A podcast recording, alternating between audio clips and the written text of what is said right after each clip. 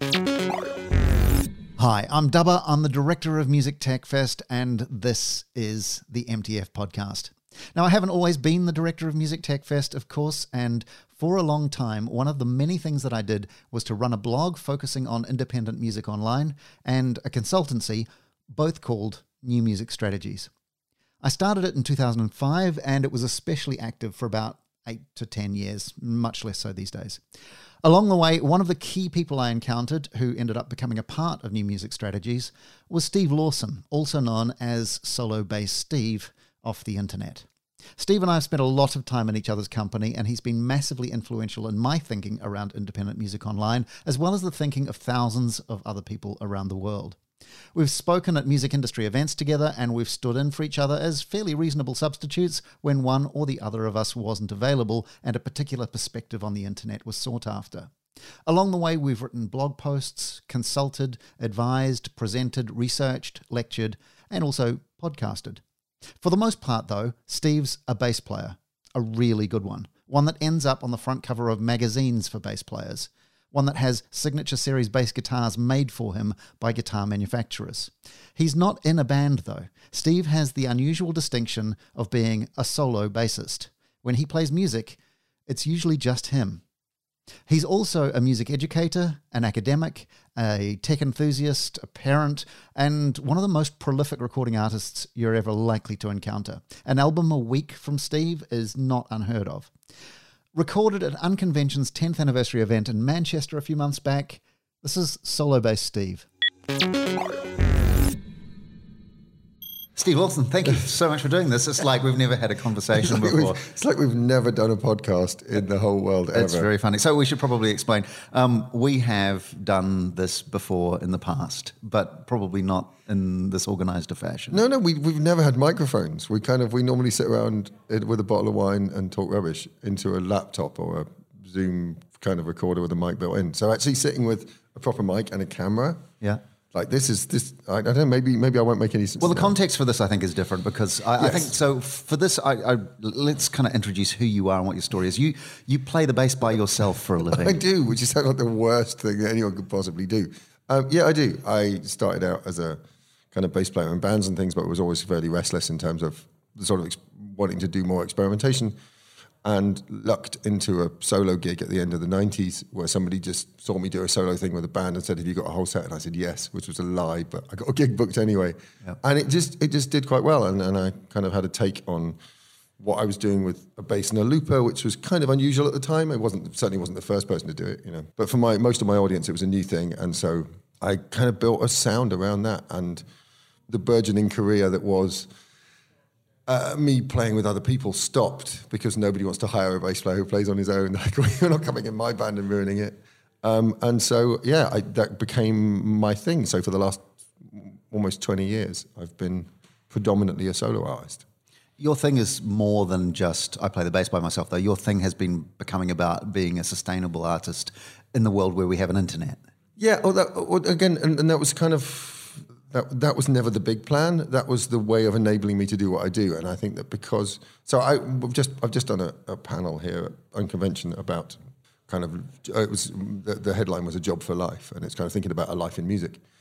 For me, it was always about how to maintain what I was doing, but I realized that what I was doing wasn't actually about music. That music was one aspect of it. I'm just professionally curious. I find things interesting. And so the mechanism by which I got to make that music and the mechanism by which I got to pay my rent while I was making that music and the way that I built an audience and the tools that enabled that all became part of that curious exploration. So as well as making music, making that music available to people was part of the big project. So it wasn't that I saw it as fragmented. It was more of a kind of gestalt approach to to the creative life. And so, yeah, and as tools emerged, as new internet uh, happenings created an affordance for a certain kind of interaction with the people who were listening to it, I embraced those fairly quickly. And I mean, I'm, I'm, i had some really terrible observations about it early on. My blog archive, which now goes back to 2003, is full of my terrible first takes on things as they appeared. There's me ranting about piracy back in 2004, going, this is awful, people stealing music, at a point when that was how I saw it. And it was. What was the change for you? When did you kind of figure out actually there's something more interesting than this going on? I don't know. It, it was all emergent. I mean, I think I think when when you and I first connected in sort of 2008, and I think because I think by then I'd the experience of being on MySpace was one was a great learning experience. I, I joined MySpace in the same way that all musicians did, with this incredibly narcissistic focus to kind of just friend loads of people and build a big audience. And the futility of that and the way that that killed the conversation about the music became apparent very quickly. And at, so at that point, I started to conceive of a use of social media that was genuinely social and that wasn't a marketing tool and it wasn't all the things that all the kind of people writing about. This great new way for musicians to, to network and do this. It's like well no it's, it's just about creating a story around what you do. And so i think the whole idea of storytelling came in fairly on fairly early on. And one of the big advantages i had on the, that sort of in that sort of mid noughties period when blogging was an incredibly important resource for, for musicians was that i'm a writer as well. I'm a journalist. I've been i was not trained as a journalist but my partner in uh, from back in the 90s she was a she was a sub editor and a very good journalist. And so she taught me how to write. Mm-hmm. she would edit what I was doing going you can't write a 150 word sentence. That's ridiculous. And and so I became so I developed this set of skills and I got to practice in magazines and harness that for the, this process of storytelling. So as that storytelling process fragmented away from being about long blocks of text on a blog and became about Twitter and Facebook and MySpace updates, mm-hmm.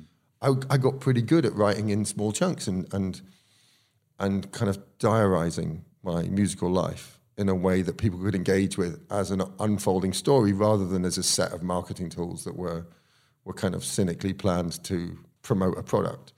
The idea that the music was the end destination of a conversation, that, that at the end of people finding out what I was about, they might go, oh, maybe I should have a listen to what he what he does, mm. rather than kind of putting that at the front. And, and, now, in sort of classic marketing thinking, it's it was very much kind of fit the model of the marketing funnel that you start with awareness and work your way down to the big. But I wasn't thinking about that. I was just thinking, I want to be able to make the music that I care about, and that requires some context because without me explaining what I'm trying to do, people are going to try and squeeze it into a box, and they'll either come at it and go, "Is this this is not very good jazz, or this is not very successful ambient music, or this is not weird enough to be prog, or this is not. There's no word. So how, okay, so how do you describe your music to other people who haven't heard it? Uh, I describe it as cinematic instrumental music. So the cinematic bit being that there's a, there's there is loosely a kind of a purpose to it that I, t- I tend to be soundtracking things in a, obviously in a very abstract way. I, know, I don't actually have. There's no narrative. no, I don't. No, I don't. I don't write stories that accompany it. Right. But I do write sleeve notes and so a big part of the experience for me is that is that people can, if they buy it on Bandcamp. So my stuff is only available on Bandcamp these days, because that's where I can do that rich, that sort of more rich media presentation of it. And so that in the lyric field on all the files is the story behind the track. And so the title isn't just me going. What, what can I call this piece of music that doesn't sound embarrassing? It's me going, what is this? What was I thinking about when I was playing this? What was I trying to get across? To be and clear, this is uh, improvisational music. Yeah, so I, so everything I do is improvised. So that's the other thing that I, I, mean, even even my forays into songwriting have been my contribution to it has been improvised, and I send it to someone else, and they go, "Great, I'll write a thing over the top of that." So I was co-writing recently with Tanya Donelly, out off of Belly and the Throwing Muses. And my contribution to the song that we wrote together took 15 minutes, including uploading it. Mm-hmm. She just went, "Do you want to send me a thing?" And I went, "Well, to be yeah. fair, it took 35 years plus 15 well, minutes." Yeah, so, so, it was absolutely the product of that. But I, but I sat down and I literally hit record and started playing a thing, and it went through for about three minutes. And I stopped and went, "Okay, well, I'll do an overdub." And so I just hit record again and overdubbed the thing, and I couldn't remember what I just played, so I was responding to it like an improviser. And then went, "Well, that's quite nice. I'll send that to her and see what she thinks." Right. And she went great and just wrote over the top of that. So my, you know, that that that even even at the point when I could have developed a kind of a much more sort of structured approach to songwriting, I wasn't allowed to because I was too good at the improv bit. So it's kind of, is kind of it's kind of nice and comical. Um, but yeah, so I, I am an improviser, and so this whole thing about storytelling is not that I write soundtracks to things; it's that I play with the thing in mind and I want to be able to talk about what that thing is. And sometimes that's emergent. Sometimes I'm not aware of that at the time. Sometimes listening back to it, I kind of go, okay, I, this is this has a sense to it that is whatever it is. And so, having a platform for storytelling was always important to me, and having a way to connect that to an audience, and even to to kind of to prompt my audience to think about what it might mean that what they're listening to, that whether the second time they listen to it, they have more knowledge of what's about to happen than I had when I was recording it, for example. Right. So if I, so in a recorded, the first time you listen to a recorded piece, you're in exactly the same state I was when I played it, and that I don't know how it's going to end. Is that important to you? What the audience thinks of your music while they're listening to it? Well, it's interesting to me. I don't know about I don't know about important because I don't. I, I, I mean, yeah, no, it is important. I let's just nail colours to the mast. Why not? Um, yeah, no, it is important, and it's but it's important in a way that is about the fact that, that that's half of the experience. There's a great quote from Paddy McAloon on the Sodajerker podcast where he says that the listener finishes the song, that a song doesn't exist until it's been heard. That he's kind of that's a sort of you know. I'm not sure if he's meaning that as a Is that reader response criticism, sort of Umberto Eco yeah, yeah, I don't. Yeah, it's, yeah, or, or or even the kind of you know, it's it's, it's was it, you know, um, Roland Barthes, the death of the author. It's kind of you know that you as the creator is not. That's not the fundamental thing. It's how it's received, and so I'm fascinated by that, and particularly as an improviser because um, increasingly more and more of my work is recorded live in front of an audience, Right. and therefore they are present within the music because it's different because they're there. That it's that the music that I make in front of any given audience is made in consideration with and in response to their there, there, are- there are gestural things that they can do. If an audience suddenly start fidgeting and getting bored in the middle of a piece, I'm going to be consciously aware of that. I'm going Right. to notice that, and I'm going to play differently as a result. If somebody starts shouting at me in the middle of a gig, I did a gig recently where some friends had bought their 18 month old kid who was stood at the front, and as we started, as I started playing, he started randomly shouting the titles to Kraftwerk tunes at me. Mummy, see music. That, that's surely that's got to be taught. It's just yeah, you know, he's obviously his dad's a, a, a, um, a music fan and kind of had played him these things, but they, they were shh. And I said, no, no. If I'd had, because I, I use a, a, um, a MIDI controller to kind of play samples, and some of them are found sound and some of them are drum sounds. But if, if I had a sample set that was toddler shouting Kraftwerk tunes, and I started playing that, people would think I was a genius. Right. So that wasn't an interruption; that was a collaboration. and sadly, it's not on the recording. I didn't actually didn't actually pick up on a mic, which is a real shame. I kind of need to use room mics, but but the music that happened after that happened in response to that having been the beginning of the show. So there was a sense in which I want to invite the audience to experience themselves within the music rather than just as passive observers of it. They they are part of that process. That that in a epistemological sense, they they finish the song because we don't know what it is until somebody's heard it, and the context they're listening to it in shapes how they receive it. But but in a live setting, they are palpably influential on the actual sounds that are being made. Right. You're you're clearly not just somebody who who uh, makes music and writes about music. You're somebody who thinks about music, and and that's led you towards academia. Uh, do you want to tell us a little bit about that that journey? Yeah, yeah. So, so, uh, um, I, so the, the end point. I, I will just start at the end point, which is that I'm in the middle of a PhD about the audience experience of improv, as you can tell from the ridiculous language I used to describe it. That journey began. I mean, I started teaching while I was still at college in the early '90s. So, teaching and explaining what I do and how I do it, even from the point of view of being, I play these notes here, and this is how rhythm works to another bass player, has been central to my thought process since I was 18, 19 um, over time that that I got towards the end of the 90s when I was getting some acclaim as a performer that that I then got started getting invited into universities to do master classes. And as I transitioned from session player to solo player, I would get to the end of the question and answer bit, and they'd go, "Yeah, all that looping stuff's well and good, but how do you make a living?" Right. Yeah. And so I would then have to start talking about that and start talking about Which is actually kind of my next question. yeah, yeah, yeah. And it was, and it was kind of that it became a thing where I would start trying to explain how you carve out a space to do the thing you care about, rather than pursuing a chunk of money. Because if you, if what your concern is, is making X amount of money and having X kind of house and car, you don't play solo bass. You'd be a proper moron to choose that as your path to riches. Not the greatest get rich quick No, no, scheme in the world. And so you you you have your minimum viable inf- infrastructure for your life is minute, and it has to be. And so I got talking about that, and then with the whole social media thing, I think because I was writing about it, and I was writing about it in a way that was, I guess, uh, fairly unusually clear. I mean, we connected because we were two of the people that were doing that, and and our names were put alongside one another quite often at that time as Well, being it got to the point where we were quoting each other and not quite yeah, and- remembering and- who had written what. Exactly. I mean, there was there was a point when we.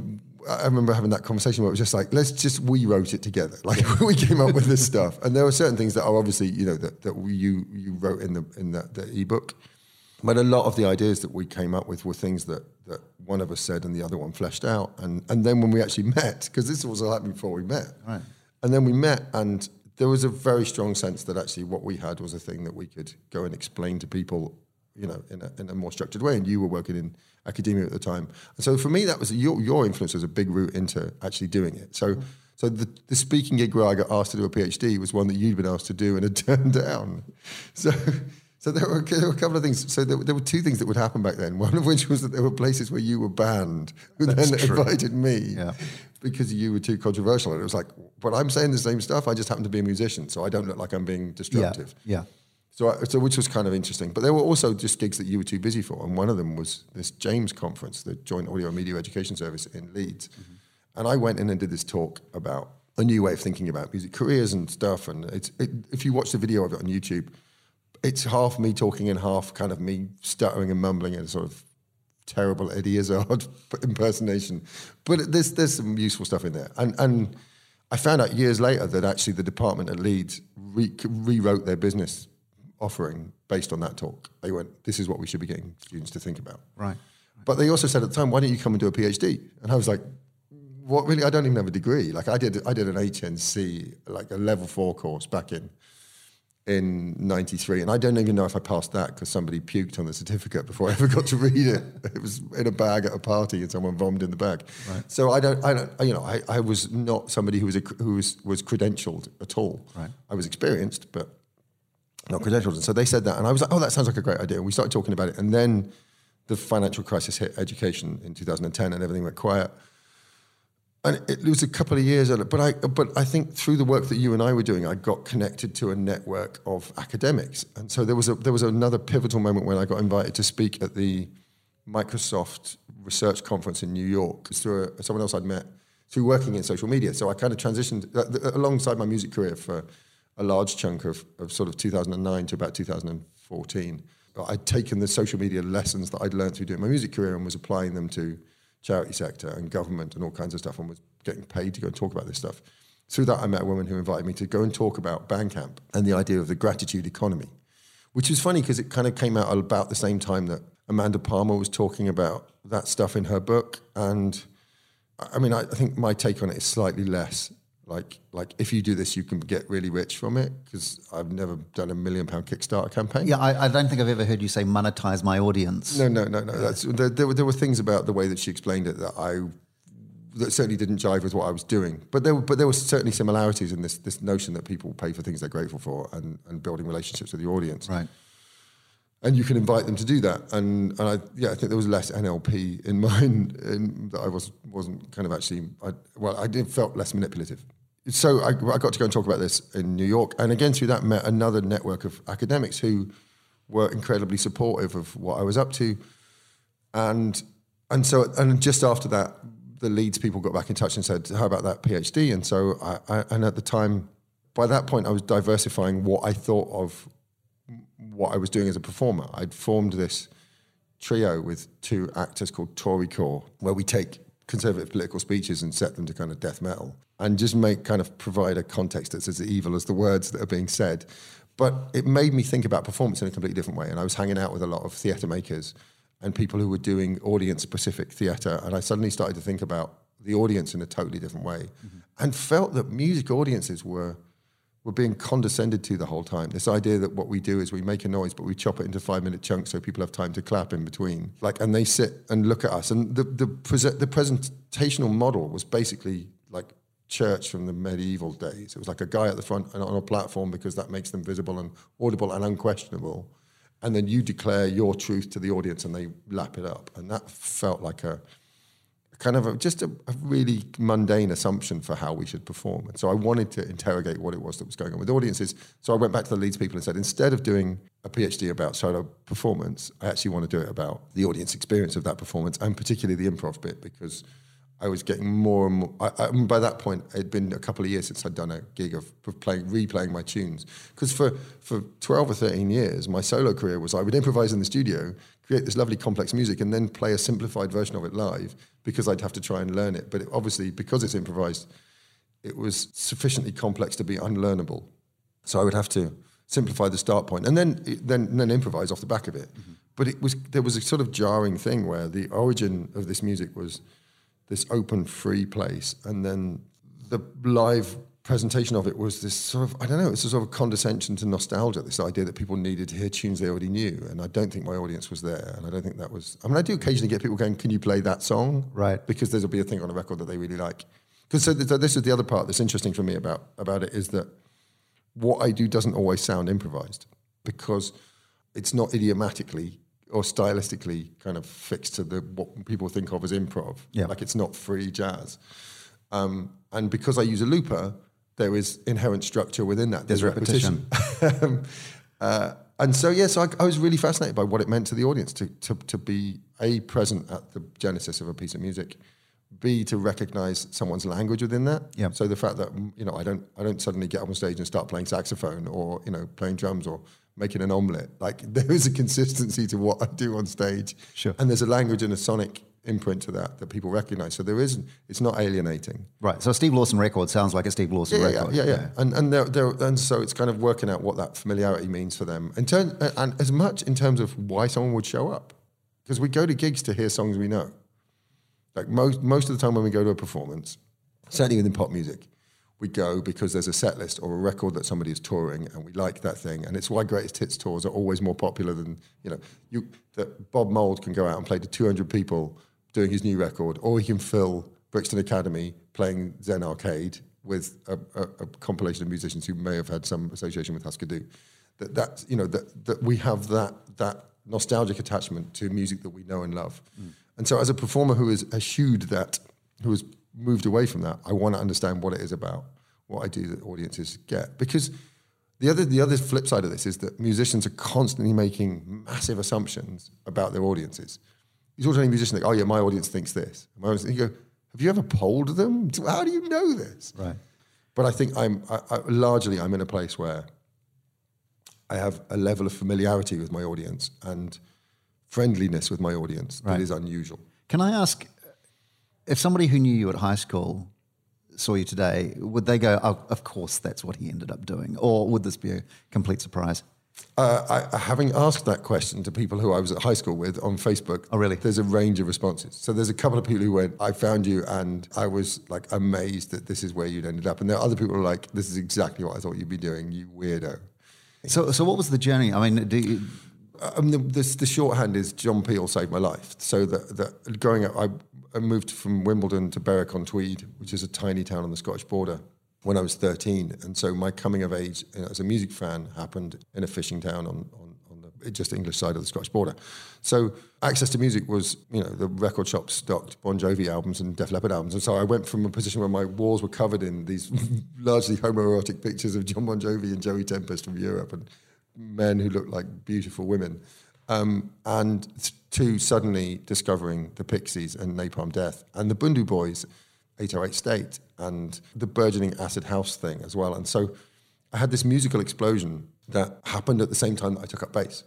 right. So I had this this. Uh, so as a bass player, I and I never really got into just learning a bunch of other people's songs. Like that was never my route. Whenever I, I'm on panels with other musicians talking about this, there, there's bass players wang on about transcribing other people's work. And I'm like, I didn't really. I can do that. I can learn gigs for songs for a gig, but it was never part of how I became who I am as a player. And so, so there was a moment in my teens when I just kind of when when the two connected, and when I stopped playing songs by The Who and Cream and started trying to make weird music that matched this mashup of things that was going on in my head that could have been, you know, and, and any given day I might have been listening to Yes and The Cure and Mechanic Manuruke and uh, King Tubby and, you know, uh, and then, and then I think there, when there were a number of, of uh, hugely significant records for me, interestingly enough, um, Spirit of Eden by Talk Talk was absolutely one of those. And if you listen to my particularly my earlier solo work, like it's so present. There, were very few things I ever wanted to make music that made me feel the way that music made me feel, but that was one of them. Like that, Hejira by Joni Mitchell, um, High by the Blue Nile. There were kind of handful of these things where it's not that I sound like them, but there is an emotional resonance and a connection with the artist that I was like, I want my music to be my voice in the way that that is their voice. Right. How does technology play a role in that for you? And not just in terms of I use the internet to tell people about it, but but uh, technology from the ground up. Yeah, so as a music maker, that's the, the, my my my curiosity journey has been exactly the same as a music practitioner as it has been as a storyteller outside about the music. So so I, I bought my first effects multi effects unit into the '94, and I've been gradually upgrading since then. So I, and and looping technology I did the same thing. I kind of I would use it until I hit its what felt like its limitations, and then swap to something else and go, okay, well, I need to be able to do that function, so I need that box.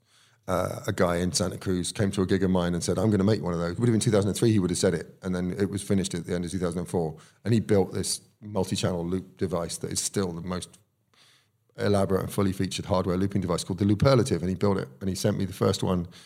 And I came up with a bunch of features for it. And a couple of other people contributed ideas to that as well and so I, you know, I've been involved in product development like that. Mm-hmm. Um, and so, yeah, tech has been hugely important. And then when I made the transition in sort of 2015, I was working on a project with a bass player and uh, MC called Divinity Roxx, who was, had formerly been in Beyonce's band. And we have this duo that happens every now and again. And uh, when we were playing, she pulled out a keyboard and plugged it in and started playing drums on the keyboard. And I went, that's great because it it suddenly felt like I could do loops and beats, but without them being pre-recorded. Because I always wanted this sense that anything could happen. Mm-hmm. For me, live music is about the potential for it to do literally, even if the songs get played the way they want it to. I want that possibility to be there. So technology suddenly made a whole new sonic palette available. And I, and again, I, I kind of I, I've collaborated with hardware and software developers over the years to build the tools that make what I do possible. But also the progressive iteration of the ability to record at higher and higher fidelity my live set. So I can now, so now you, you can't tell that my live records are live until you get to the end and there's some applause. Right. You go, wow, wow, really? What? Wait, that was in front of an audience? You know, so I can do these impeccable recordings of me and whoever I'm working with because I decided to stick a multi-channel sound card at the heart of my live rig. Mm. So my studio and my live setup are identical. It just depends where they're set up.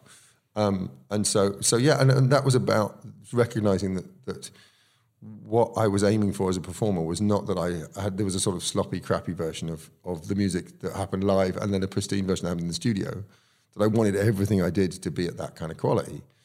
And, uh, and so I was, going, I was getting to the end of gigs and going, wow, I should have, I should have had that I should have been able to release that because that felt really good. And then I started recording them and went, okay, it really was that good. It wasn't. I'm not just tricking myself. I'm not listening through rose tinted ears. And, and, you are actually releasing all of that stuff now. Yeah. But subscription, which I think is really interesting. Tell me a little bit about that. Yeah. So I so I started I went from CDs in the sort of my so my first album came out in 2000. It was recorded at my first two or three solo shows. I recorded those to mini disc and mixed them and put it out as a CD. And for the next five or six years, I would re- I would release a, a CD, put, put, a thousand copies. I would press a thousand copies of a CD, recoup it, and try and make some money on it, and then make the next one until 2006. And then started thinking about the possibility of digital only releases, just because I did I couldn't be bothered with the process of recouping. Mm. And so then I would make records and release them. And, and in 2009, Bandcamp came online. And so it was like, oh, okay, so this is a platform where I can actually host this. I don't have to put it on iTunes or CD Baby or whatever. I can actually control the, the environment that this is in. And, it, and the, you know, Bandcamp has has a visual layout that makes it so that people who use Bandcamp know what they're looking at. Mm-hmm. But I can control the color scheme and the artwork, and I can bundle other things with it. I can put those sleeve notes, those stories that I wanted to tell, can be both in the lyric field and gathered together as a PDF so people get a book. And so every time Bandcamp would, would introduce a new possibility, I would explore it. And, and I started to meet up with Ethan Diamond, the founder, after you introduced us.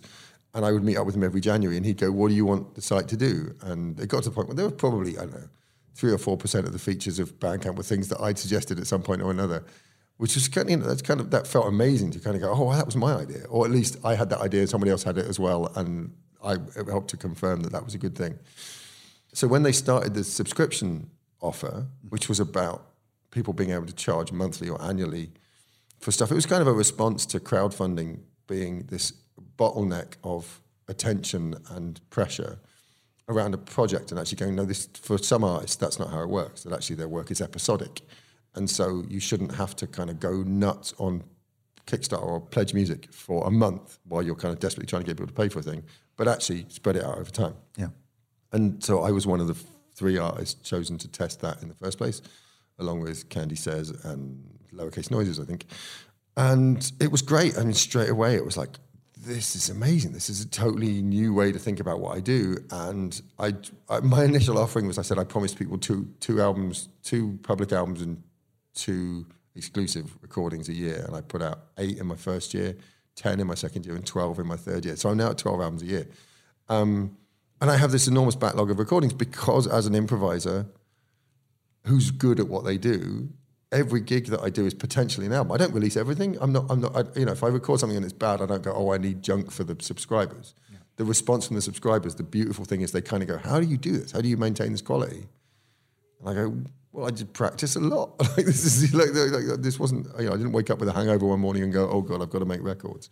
That this is very much feels like the conclusion of that creative journey because I, di- I didn't. I didn't ever want to be stuck with someone else's time frame for this. I remember talking to bands who would finish an album and the label would say, "Yeah, this is coming out in a year and a half's time because that's what our schedule is." Right.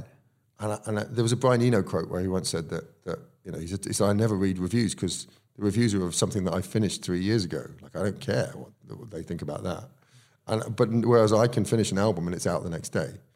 And is that uh, now a sustainable model for you? Is this sort of the the economic uh, solution to the artistic journey that you've chosen? Yeah. So the, the, amount of money that I've now made on on Bandcamp off of uh, so so I have I, I have a couple of hundred subscribers. It's not a huge amount, but between them and so all in, I've had just over two thousand people ever give me money on on Bandcamp. I kind of have that statistic available to me, uh, and it's just over two thousand people. And between those two thousand people, they've given me uh, as much money as it would have required 11 million streams on Spotify to, to, to get that same amount of money.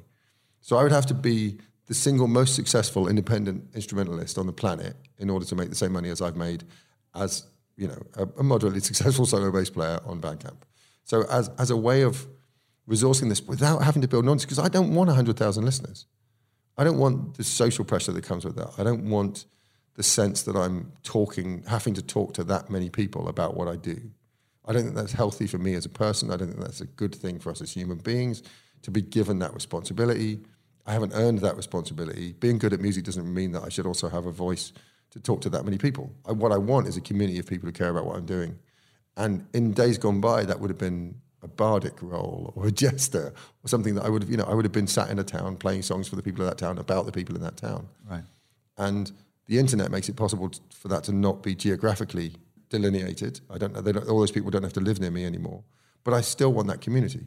And so my 200 people. I mean, it's back to the the idea that you know you have this kind of central body of fans, and whether the number is 200 or 1,000, they're the ones who make what you do sustainable. Mm. And I, I mean, if I got to the point, if I had 500 people doing that, I could basically live on it.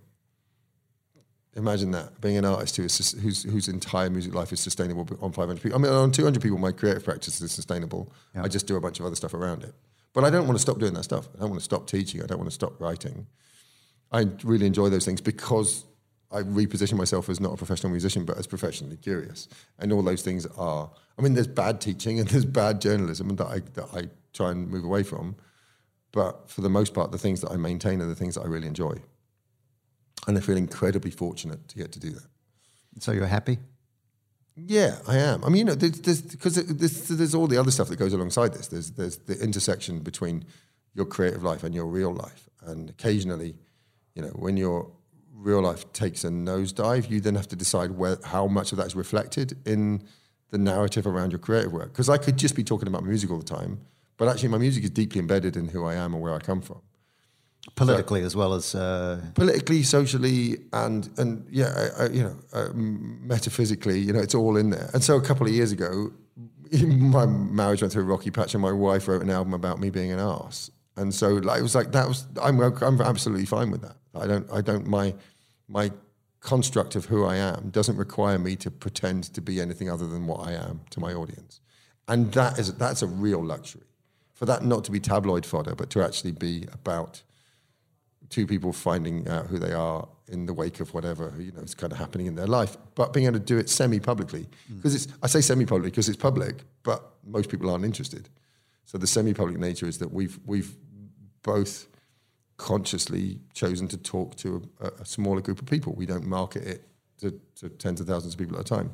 You make very, very different, uh, or at least you approach music very, very differently. Oh, completely. Yeah. So she's so she does records the old way. She goes in the studio with a producer and, and makes things. And I think her next one, I think her producer will be herself, because I mean, Lois is an extraordinary ideas person and sonically very adventurous and an amazing guitar player.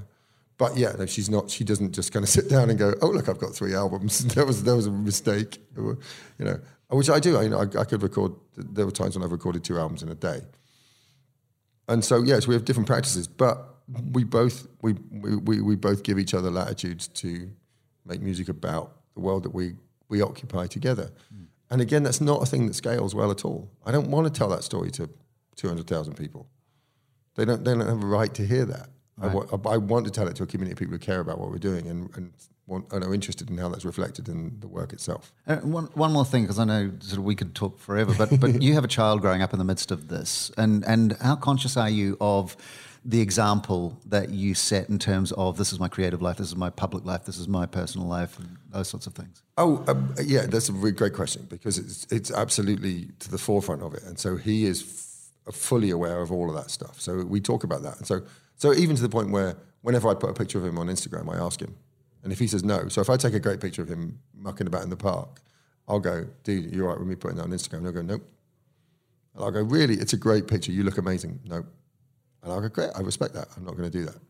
Um, and so he sees it and he sees what we do and he, you know, I mean, he's nine. So there's times when he understands it and times when it's like living with a tiny Nazi. You know, that's, that's, that's what being nine is. You, you know, you have this nine year old perception of the world, but but I'm absolutely conscious of the way that, that being a parent dovetails with being a creative practitioner, and I don't separate the two out at all. Um, but he's I've fully integrated into that because I see the cre- my creative practice as a, as, as a, as a, a, a, secondary narrative alongside the rest of my life. It's all it's, it's ecosystemic rather than kind of you know a, a plowing a commercial furrow to make it. I'm not based on my, my, my, I'm not fixated on monetizing a product. I'm living a life and trying to understand what it is to be human at this time and this place in history.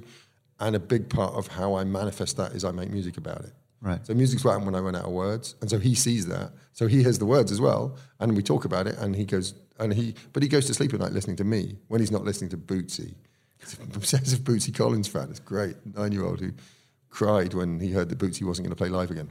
But so he has this kind of he's been exposed to music all along, and some of it quite conspicuously. We'll kind of go, listen to this, it's great. And he got into Talking Heads because I told him they were great, and he does, he loves them. Um, but he also really enjoys what I do because he understands where it comes from. It's not just music. So he will remember when a thing was recorded. Where does this all go? He's your age, you're retired. What does your life look like? What's, what's the end goal? Like, work is more fun than fun. So I don't see myself retiring. If I retire, I'm going to go somewhere where I can make more music. Right. Like, the, because none of this is physically demanding. Like carrying an amp is occasionally, but like I don't have to do that at home. So so my my retirement is me sat in a you know the, sat in a room making music. I, I can imagine me making infinitely more music as a retiree because I could just because I would hopefully by that point you know I won't be as net, as reliant on it for money. Maybe I will. Maybe maybe you know my pension plan will collapse and so I don't know. But but no, I, I don't I don't I don't have an end game in terms of stopping doing this. That this is it's how I talk to the world, and um, and I feel incredibly privileged to get to do that. I mean, it's funny because the description of what I do just sounds more like a dare than anything else. Like you get on stage with a bass and just play, yeah, yeah like with no band, no. And you make it up, yeah. And people go, "That's terrifying." I go, "No, the, what's terrifying is trying to remember a bunch of tunes for a wedding gig. How does this Bruno Mars song go? That's really complicated. That's for me, it's hard work. Um, I enjoy doing it, but it's hard work. The rest of it is just it's my dialogue with, with the universe, and it's I feel fortunate that I get to do that. Fantastic, Steve. Thanks so much for your time, and and it's really good to sort of talk to you about the stuff in a way that isn't just us continuing an ongoing conversation, but no. to sort of capture it. Yeah, no, it's it's it's it's a very lovely thing, and for which I'm most grateful. That's Steve Lawson. You'll find him at stevelawson.net and at Solo Bass Steve on Twitter. And that's the MTF podcast. If you want to get involved in MTF, go to musictechfest.net slash register. You can follow us on Facebook, Instagram, YouTube, Twitter, and LinkedIn. We're at Music Tech Fest absolutely everywhere. And don't forget to subscribe to the podcast so that the next one turns up automatically for free in your podcast player of choice next Friday and every Friday after that. And in the meantime, have a great week and we'll talk soon. Cheers.